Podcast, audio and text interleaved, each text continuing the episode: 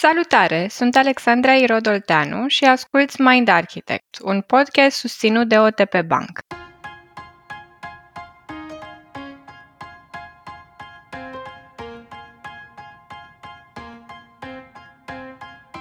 Ce trăiești atunci când simți că ți-e frică? Ce generează această emoție în tine și mai ales ce faci cu frica atunci când apare? Deși este o emoție dificilă, uneori reprimată, alteori sufocant de intensă și care ne poate duce la comportamente pe care apoi le regretăm, în acest episod vom încerca să înțelegem de ce este de încurajat să ne împrietenim cu frica noastră și cum o putem gestiona cel mai bine, atât acasă cât și la birou.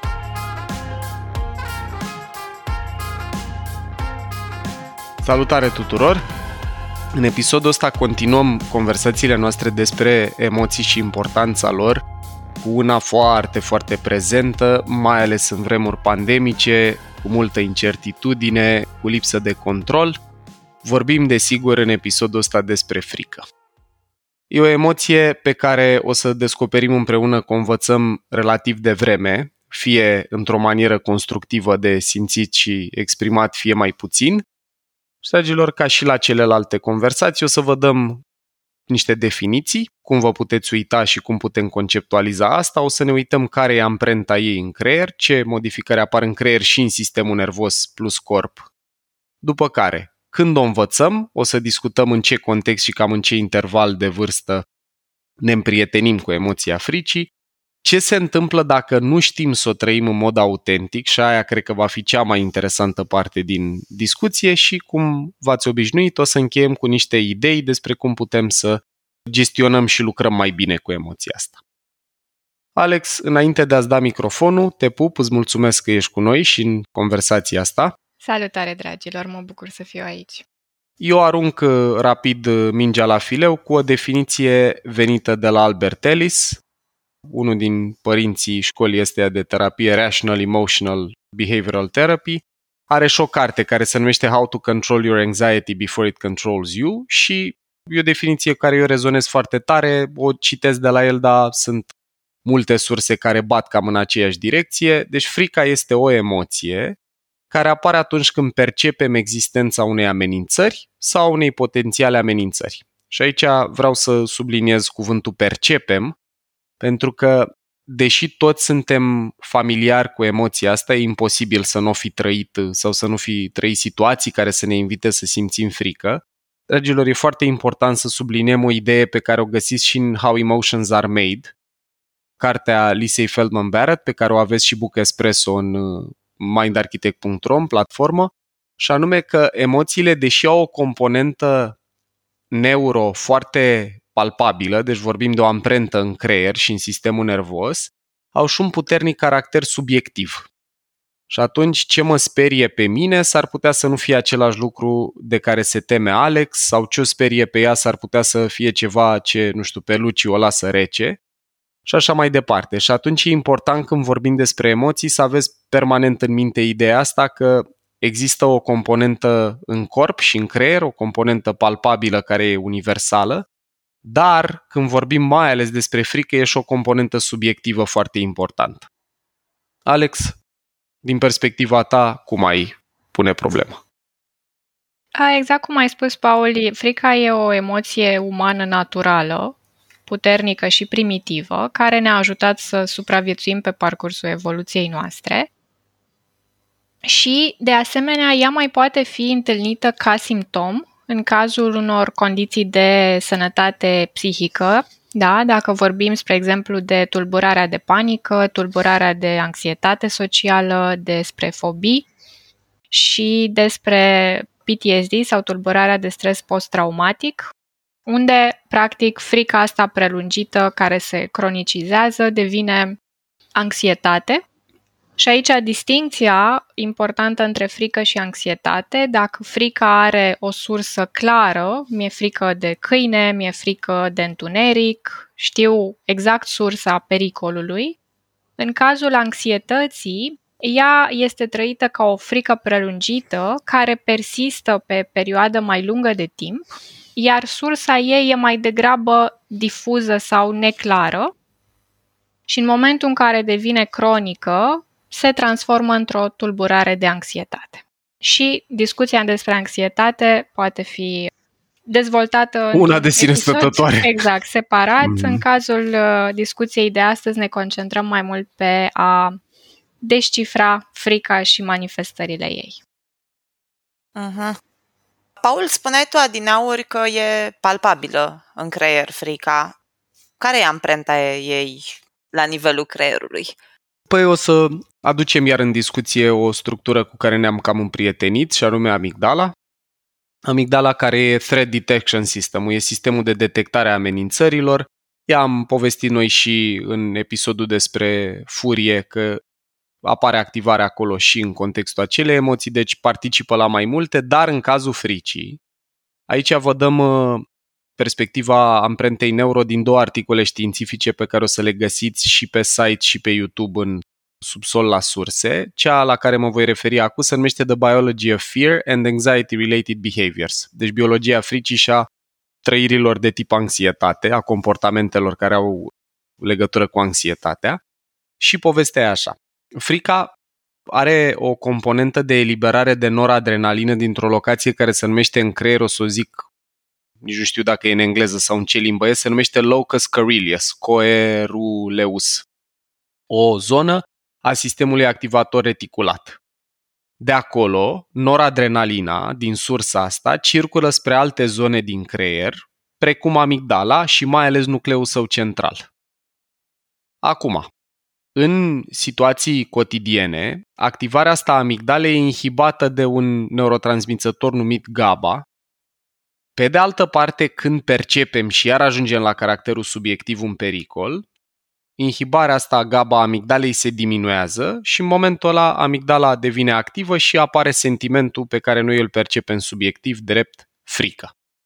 Mai e important să știm că în momentul în care trăim teamă, crește și nivelul de cortizol, hormonul de stres de care am povestit noi, care practic ne dă sentimentul ăsta că e ceva în mediu potențial periculos, e ceva în mediu ce creierul nostru a învățat în trecut să marcheze drept periculos. Dragilor, în expunerea asta inițială aș mai face și distinția între reacții de tip frică la lucruri fizice, cum ar fi că sunt pe marginea unei uh, prăpăstii sau că latră un câine sau vine un câine mârâind către mine, moment în care ce am descris mai devreme se va întâmpla universal. Sunt foarte puține situații sau poate dacă avem o disfuncție în vreuna din regiunile astea să nu se întâmple să apară sentimentul de frică.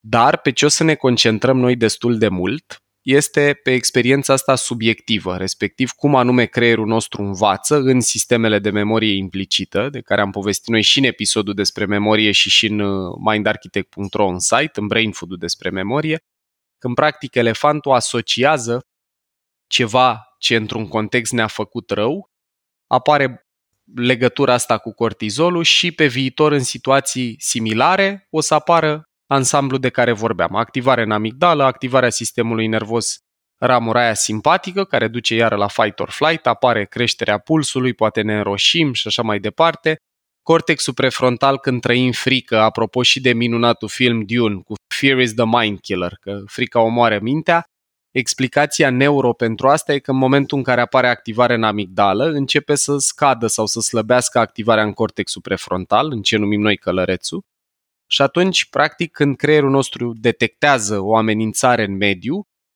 funcțiile astea prefrontale încep să slăbească.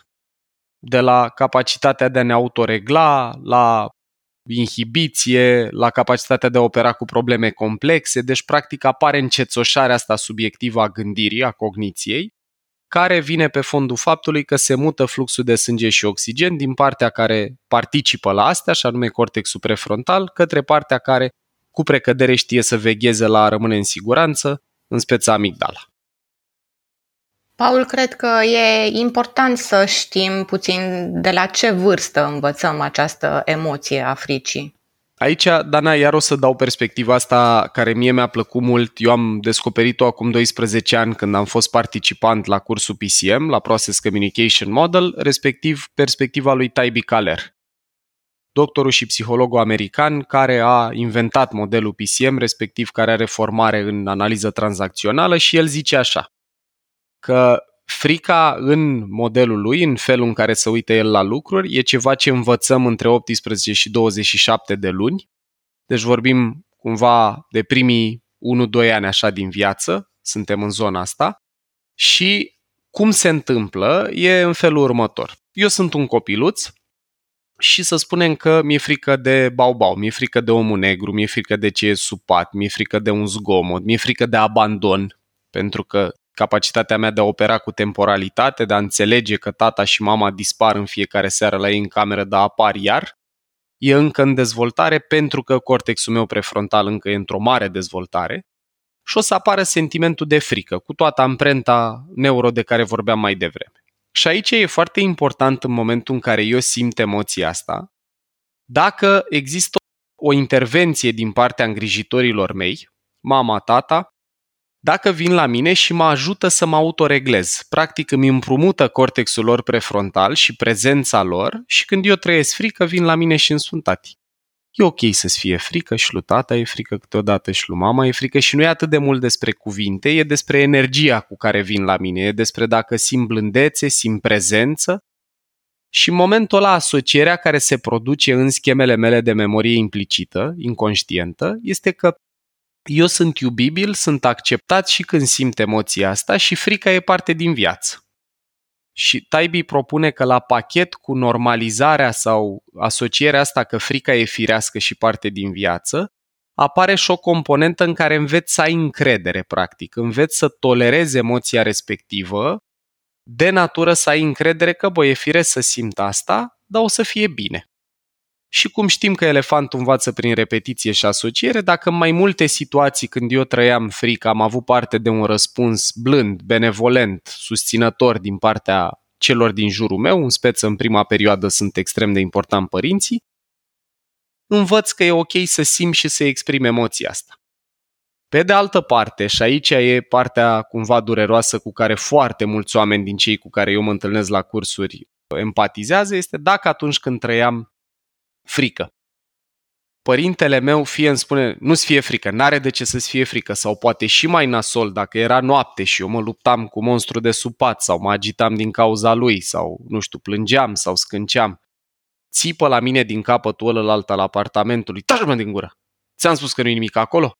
Sau lucruri din registrul ăsta. Acolo, dragilor, ce asociere apare în schemele de memorie implicită este asta cum că în momentul în care eu simt emoția asta, respectiv a fricii, să rupe legătura de atașament, sunt respins sau și mai rău poate sunt agresat, deci asociez a trăi emoția asta cu amenințare.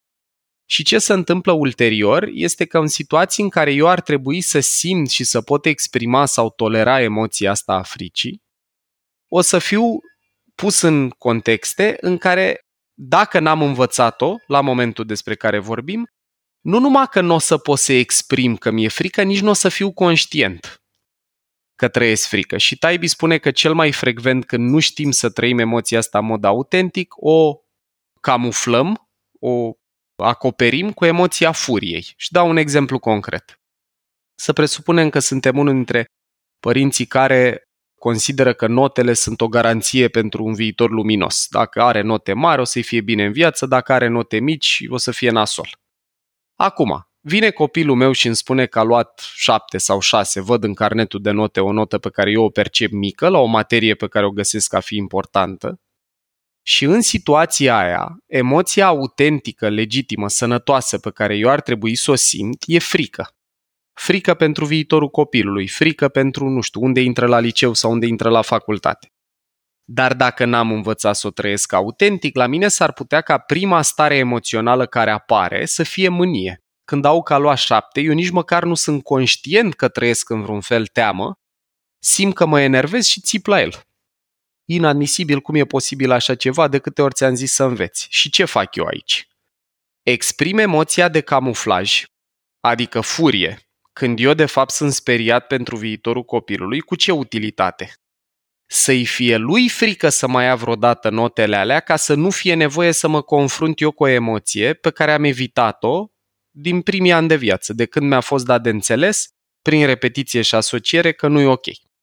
Mai dau unul rapid, că s-ar putea să fie familiar unora dintre noi. ai o relație cu cineva care n-a învățat să trăiască autentic emoția asta, pleci fizic din oraș sau pleci într-o delegație sau lucruri de felul ăsta și persoana respectivă te sună.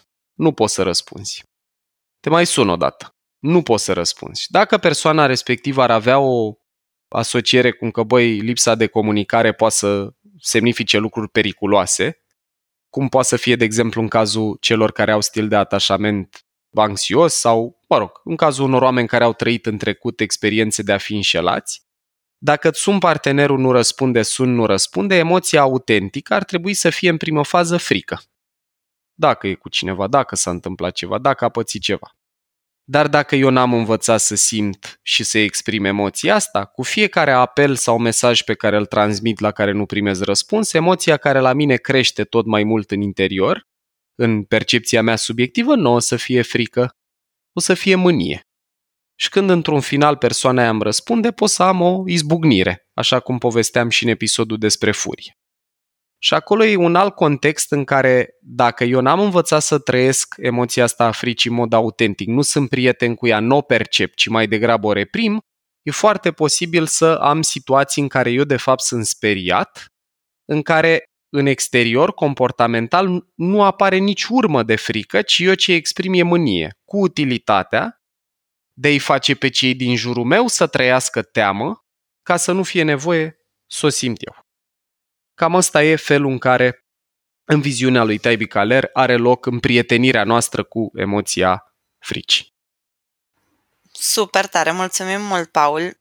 Alex, voiam să te mai întreb apropo de ce spunea Paul vis-a-vis de când nu știm să trăim frică și manifestăm mm-hmm. alte emoții.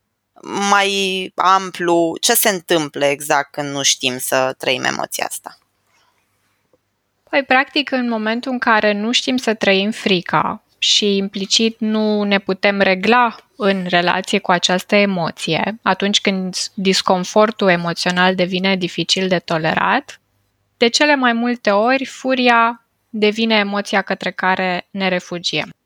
Și furia, ca emoție secundară, ce rol are este că ne aduce în contact cu un sentiment de control nu în puține situații cu iluzia unui control și astfel, practic cu cât frica ascunsă în inconștient, parțial sau în totalitate, este mai intensă, cu atât furia se va manifesta în exterior mai puternic prin diferite atacuri îndreptate spre ceilalți, prin agresivitate, prin uh, adoptarea unei poziții de moralitate superioară față de ceilalți, prin învinuiri, prin umiliri și se poate ajunge în cazurile, să zic așa, extreme, la un nivel la care nu mai suntem conectați la realitate. Cu alte cuvinte, apare disocierea de realitate atunci când ceea ce trăim este de nesuportat pentru psihicul nostru și asta e ceea ce se întâmplă în situațiile traumatice. Și aduc aici două exemple pentru a vedea mai clar cum se reflectă asta în viața noastră și primul este un pattern pe care îl observ deseori în procesele de terapie, tot în relațiile de cuplu, construiesc și pe exemplul lui Paul, atunci când apar diferențe între cei doi parteneri. Diferențe de opinii, de viziuni, de nevoi, de cum percepe fiecare realitatea. Și diferențele știm că pot fi percepute de elefantul nostru drept amenințări. Și atunci când unul sau ambii parteneri nu pot trăi emoția fricii, se ajunge la situații în care mai degrabă devin furioși unul pe celălalt, fiecare îl învinovățește pe partener, atacă modul în care se uită la realitate și astfel conflictul devine rapid unul în care lucrurile sunt fie albe, fie negre, în care unul are dreptate, unul greșește și ce am mai observat este tendința asta accentuată de a găsi un vinovat. Cu cât ne e mai dificil să fim în contact cu frica și implicit cu vulnerabilitatea noastră în fața incertitudinilor cu care ne confruntăm inevitabil în viață, cu atât mai rigidă și mai îngustă va fi și perspectiva noastră asupra lucrurilor. Pentru că zonele de gri ne aduc în contact cu frică, cu anxietate și dacă nu am învățat cum să trăim sănătos emoția fricii și să-i facem loc în viața noastră, tendința inconștientă va fi să anihilăm orice incertitudine și pericol prin împărțirea situațiilor și a oamenilor în bune sau rele, corecte sau greșite, albe sau negre. Mm-hmm. Și aceste... Aici, Alex, doar o completare, așa, un refresh, un reminder. Asta se întâmplă, dragilor, în momentul în care sistemul dominant devine sistemul numărul 1, elefantul, mm-hmm. care vede lumea în probleme mai degrabă simple, bun pentru supraviețuire, rău pentru supraviețuire, fără multe nuanțe, fără complexitate.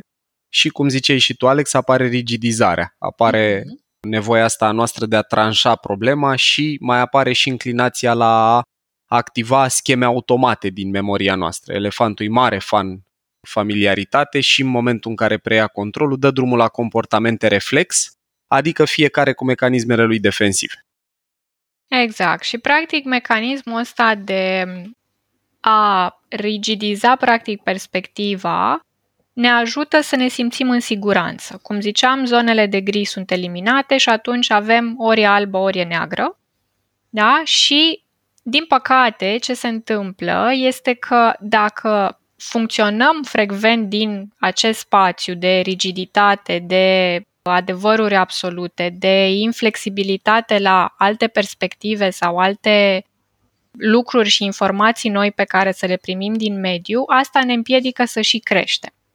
Pentru că, practic, avem granițele închise în fața oricăror perspective și posibilități noi.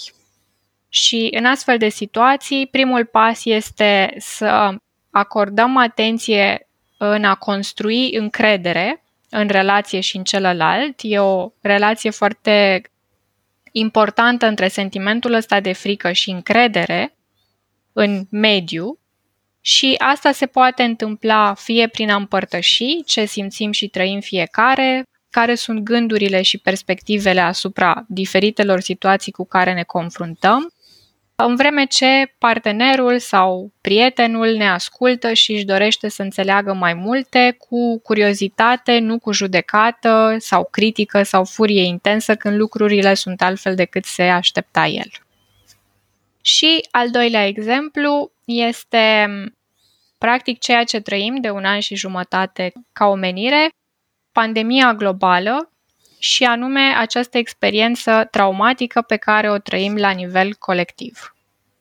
Ce putem vedea cu precădere în ultimele luni este o scindare a populației în țara noastră între două tabere, da? unii buni, alții răi, unii care dețin adevărul și alții care greșesc.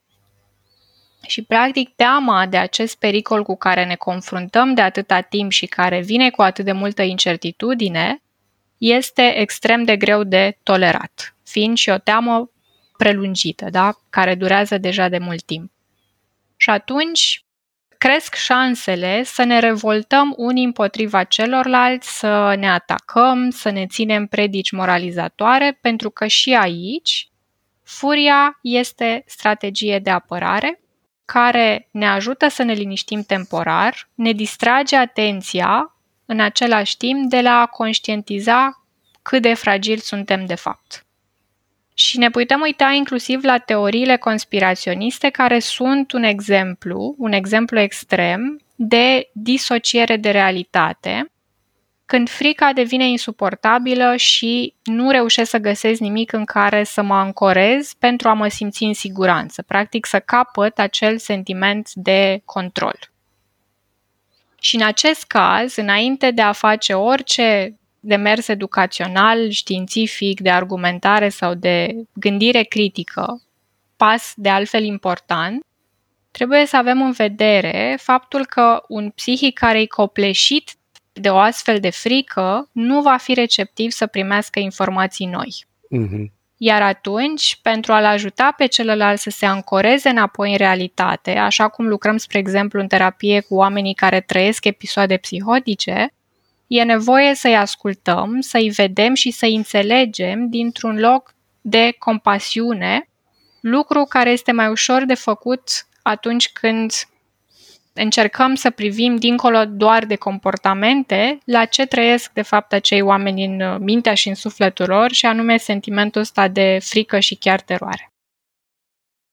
Super clar și mulțumim Alex, mi-a plăcut mult, mai ales faptul că exemplul ăsta cu pandemia ne afectează pe toți.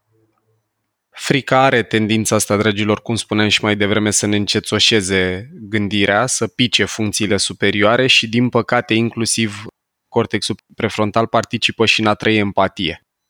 Și atunci, poate că înainte de a ne concentra pe a ajuta pe cei din jur, dintr-un spațiu din ăsta de empatie și compasiune, e să ne autoreglăm pe noi. Iar asta o să vă povestim cum am putea face un pic mai târziu la Tipcentrix. Vin și eu cu un exemplu. Chiar uh, s-a întâmplat aseară când am ieșit uh, prin cartier împreună cu Dorin așa să ne desmorțim puțin. Era întuneric deja și povesteam liniștiți ce ni s-a întâmplat pe parcursul zilei. Și la un moment dat am auzit așa un zgomot brusc și am sărit instant. Clar, mi-a fost frică. Mm-hmm. Cumva am simțit că m-am blocat așa în prima fracțiune de secundă. Ulterior ne-am explicat că trecuse o mașină peste, cred, o sticlă de plastic. Dar preț de câteva momente mi-a fost frică clar, dar ce am observat că lui Dorin nu i-a fost, n-a avut reacția mea. Ce, ce mai vreau să spun este că mie, mi-e frică să ies singură după ce se înseriază, cumva cred că mi-e frică să nu mă atace cineva pentru siguranța mea sau să nu se ia cineva de mine. Iar, de exemplu, dacă sunt cu încă o persoană, frica nu mai este așa un ușor disconfort, dar dacă suntem în gașcă, așa cum am mai ieșit noi seara sau așa, nu mai am sentimentul de frică. E foarte interesant ce descrii, Dana, și mie îmi place din exemplu tău că arată și contrastul ăsta între reacția ta respectivă a lui Dorin mm-hmm. și mhm. subliniază caracterul subiectiv. Individual, da. Exact. Eu pot să completez cu asta, uite, când eram uh, mic de fiecare dată când erau oameni la noi acasă, vecini, la la bona mea despre care oamenii care ne ascultă cred că au aflat deja, o, o cunosc așa ca personaj episodic la noi în conversație, niciodată mie nu prea mi se întâmplau chestii nasoale când era casa plină. Adică nu mă verifica nimeni la teme, nu eram pus să fac curat în cameră, era viața bună. E, și partea interesantă e că la mine efectul ăsta s-a păstrat în viața adultă. Elefantul a produs asocierea în schemele de memorie implicită și eu resimt mult mai puțin stres sau anxietate când simt că sunt oameni în jurul meu decât când sunt singur. Merg în linie cu ce povesteai și tu în, în finalul exemplului. Și e interesant, dragilor, să observați la propriile voastre reacții, diferențe față de ale celor din jur și e foarte, foarte important să înțelegem ideea asta că fiecare e legitim să trăiască teamă în relație cu lucrurile care îl sperie pe el.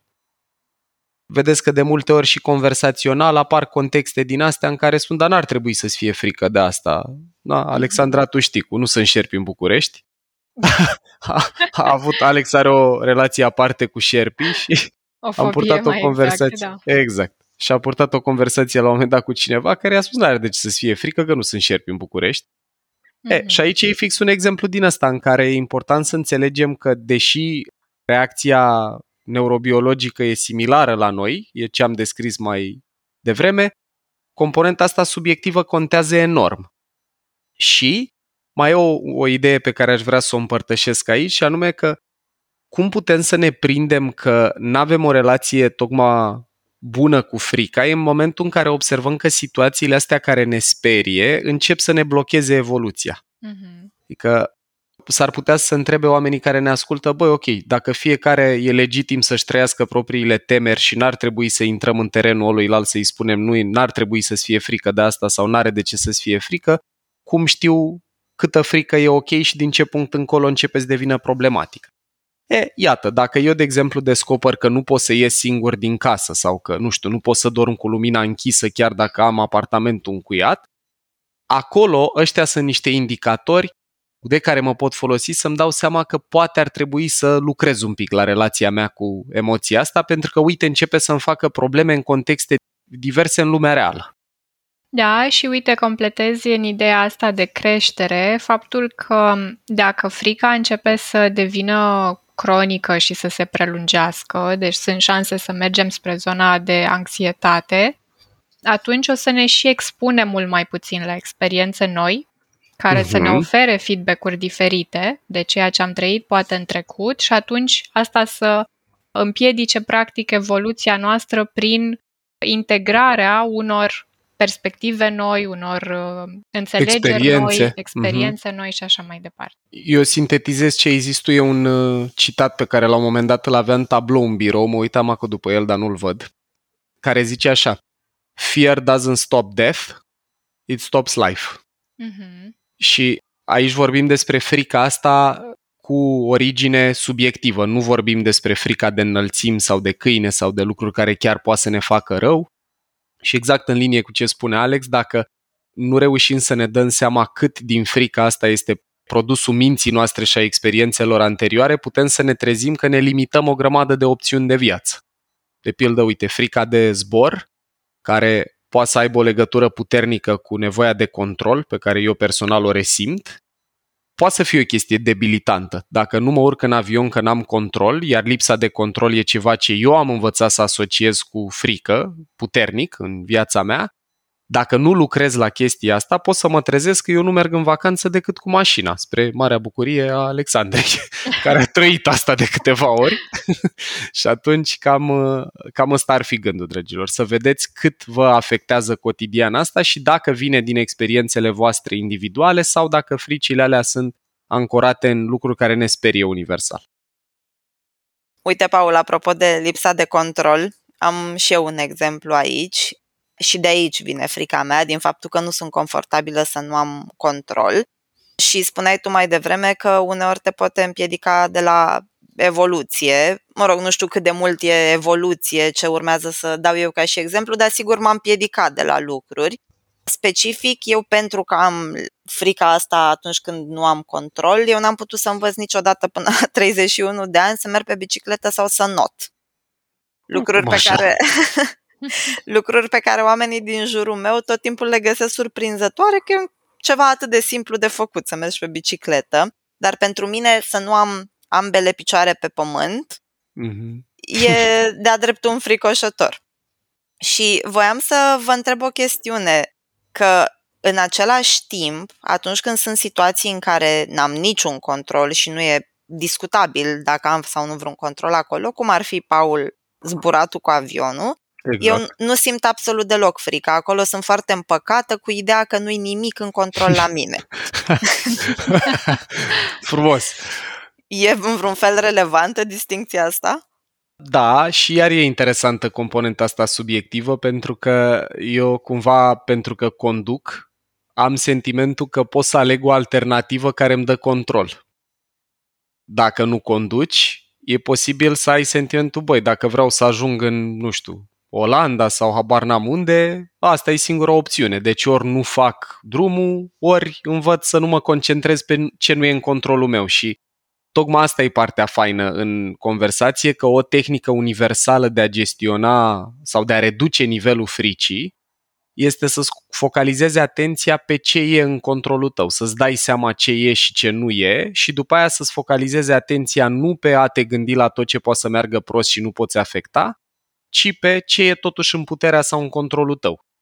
Asta e o componentă, iar a doua, care e foarte interesantă și se leagă de ce descrii tu, Luci, este aia de a îți aduce clarificări legate de situație și context. De pildă, pentru mine, când am învățat de la cineva care lucrează la Air France că de principiu aeronavă nu prea se prăbușește decât dacă îi scade viteza sub 400 de km pe oră sau așa ceva, informația asta, faptul că călărețul meu știe asta, când trăiesc anxietate, nu știu, când apar turbulențe sau când mă gândesc eu, dar dacă explodează motorul, deci frici din astea imaginate, am un alt gând, am o altă informație cu care mă pot autoregla. Băi, stai puțin, că și dacă rămânem fără motoare, de la cu cât mergem noi acum până la 400, e cale lungă și informația e altă sau a avea claritate, a avea certainty din, din modelul SCARF de care noi am mai vorbit, a fi apăsat pozitiv, e altă pârghie de care te poți folosi în autoreglare. Deci, pe de o parte, să-ți crești controlul, e un lucru care poate să ajute, pe de altă parte, să-ți dai seama ce nu poți controla, să ai claritate pe ce e la tine, ce nu e la tine și să-ți poți focaliza atenția pe părțile unde ai totuși control. Am mai auzit de persoane care când simt că n-au niciun control într-o experiență nu mai trăiesc niciun fel de frică pentru că e pe filiera asta de certitudine. Băi, aici măcar știu că e n-am ce să fac. Exact. exact, e albă sau e neagră, or, orice aș face nu-i la mine. Și asta pentru mulți oameni e liniștitor. În cazul meu și în contrast cu ce descris tu, Luci, sentimentul că aș putea conduce până acolo face să fie totuși ceva la mine în o gradă și aia câteodată poate să îmi dea stresul de care vorbea peste ocean cu mașina te duci. Acolo mai greu, nu. Acolo, dacă, dacă voi hotărâ să zbor Vaporul sau să ajungem în America, da, unde e în plan la un moment dat să mergem acolo, sigur nu e opțiune să conduc. Dar cu vaporul, în schimb, Alex? ne vedem acolo. da. Bun.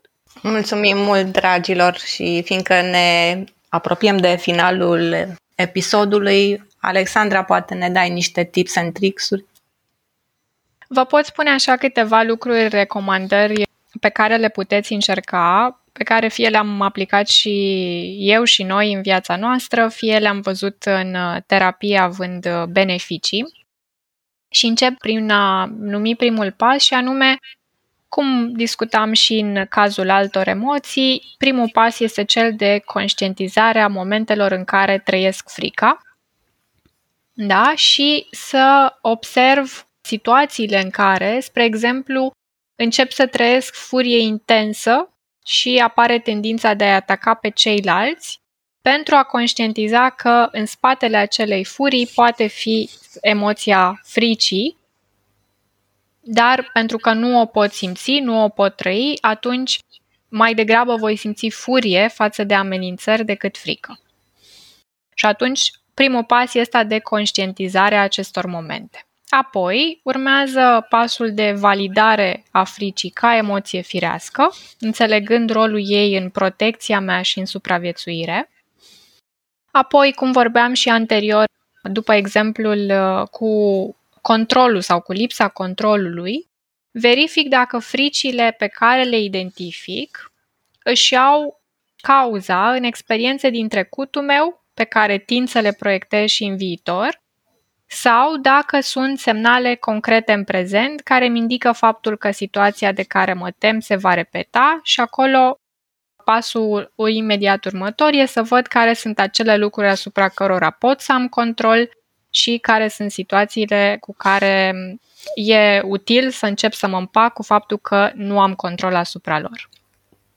Apoi, începerea unui proces de vindecare pentru experiențele adverse sau traumatice din trecutul meu, care mă fac mai reactiv emoțional în prezent, este un pas următor și, practic, atunci când apar stimuli care declanșează această proiectare a trecutului peste viitor, să pot să am mai multă conștientizare și mai multă awareness de faptul că trăiesc lucrul ăsta. Și aici dau un exemplu ca să fie mai clar. Dacă am trăit abandon în copilărie, în relația cu figura de atașament principală, pot să trăiesc în viața adultă cu frica de a trăi acest abandon și să interpretez fiecare schimbare în comportamentul partenerului sau oamenilor din viața mea pe care îi iubesc drept amenințătoare și să anticipez în fiecare din aceste situații noi că persoana respectivă, de fapt, își dorește să mă părăsească, să mm-hmm. mă mhm. abandoneze. Apoi ajută foarte mult să împărtășim lucrurile de care ne este frică într-o relație în care mă simt în siguranță.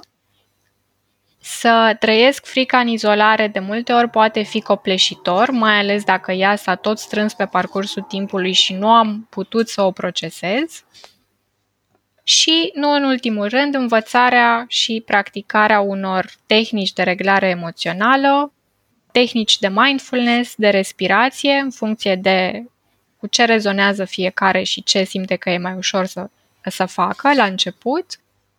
La fel ajută să scriem într-un jurnal momentele în care trăim frică, care este motivul fricii noastre și ce avem nevoie pentru a ne simți mai în siguranță în acele momente – Poate fi de pildă să nu fim singuri atunci sau să ieșim la o plimbare, să medităm, să facem yoga, să ne jucăm cu pisica sau câinele nostru și așa mai mhm. departe, orice ne ajută practic în a gestiona mai ușor emoția în momentul în care apare.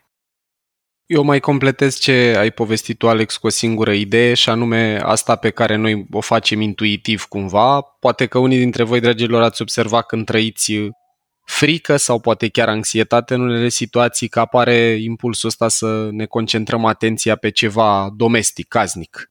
Nu știu, să ștergem praful, să spălăm vasele, să dăm cu aspiratorul, să facem curat pe masă, să facem un Excel, fiecare cu strategia lui și explicația interesantă acolo e că mintea noastră practic când trăiește sentimentul ăsta de frică, caută să focalizeze atenția pe ceva ce totuși e în controlul nostru. Și de aia eu pot, de exemplu, să mă trezesc într-o situație care îmi produce frică că îmi rod unghiile. Unghiile sunt în controlul meu sau că mușc pielițele de la degete. Asta e ceva ce eu pot controla, iar elefantul în tentativa lui de a reduce în echipă cu călărețul acolo anxietatea, caută ceva, focalizarea atenției pe ceva ce e totuși în controlul meu. Și asta e practic o strategie, o să dau un ultim exemplu. Când a început pandemia și nouă ne-au dispărut câteva luni de cursuri din calendar, eu am trăit frică puternică pentru că în trecutul meu am o relație dificilă cu subiectul ăsta al banilor și mă gândeam, zic, Doamne, dacă nu mai avem de unde plăti aia, dacă. Probabil că mulți dintre noi ne-am pus genul ăsta de probleme, mai ales cei care lucrăm în antreprenoriat. Și m-a ajutat foarte, foarte tare, încerc să dau un exemplu în linie cu cei povesti și tu, Alex, pe de o parte să am cu cine vorbi, să fie prezență iubitoare și caldă lângă mine cu care să pot să conversez despre asta și doi, m-a ajutat foarte tare să-mi focalizez atenția pe ceva ce eu totuși puteam să controlez și anume să pregătesc toate cursurile pe care le țineam în sală pentru livrare online, pentru a putea fi livrate online. Și două săptămâni, strategia mea de stress management era să-mi focalizez atenția pe a reface slide-uri, a căuta studii de caz video noi, a compensa ce înainte desenam pe flipchart în sală cu grafice sau imagini pe care le pot proiecta în lucru online. Și beneficiul dincolo de la funcțional că practic am dezvoltat resurse noi, a fost ăsta că am reușit să-mi țin atenția pe ceva ce îmi dădea liniște și un sentiment de control, nu pe ceva cum e cazul pandemiei, care ne produce tuturor multă anxietate sau frică. Dragilor, e vârful icebergului ce am povestit cu voi în uh, episodul curent despre frică. E una dintre emoțiile pe care eu le găsesc foarte, foarte importante pentru că ne afectează cotidian. Trăim emoția asta în moduri diferite, după cum am povestit, dar efectele frici în viața noastră sunt palpabile și nu sunt neapărat cele mai plăcute, mai ales în momentul în care nu reușim să tragem linia aia între frică care îmi face bine, că îmi semnalează în mediu ceva amenințător, versus frica care e debilitantă, care mă face să-mi pierd empatia, luciditatea, deschiderea, flexibilitatea în conversație și așa mai departe. Sperăm că e mai clar tablou, sperăm că după conversația asta v-ați apropiat un pic de emoția asta și că veți fi curioși să o cunoașteți și să vă împrieteniți mai bine cu ea.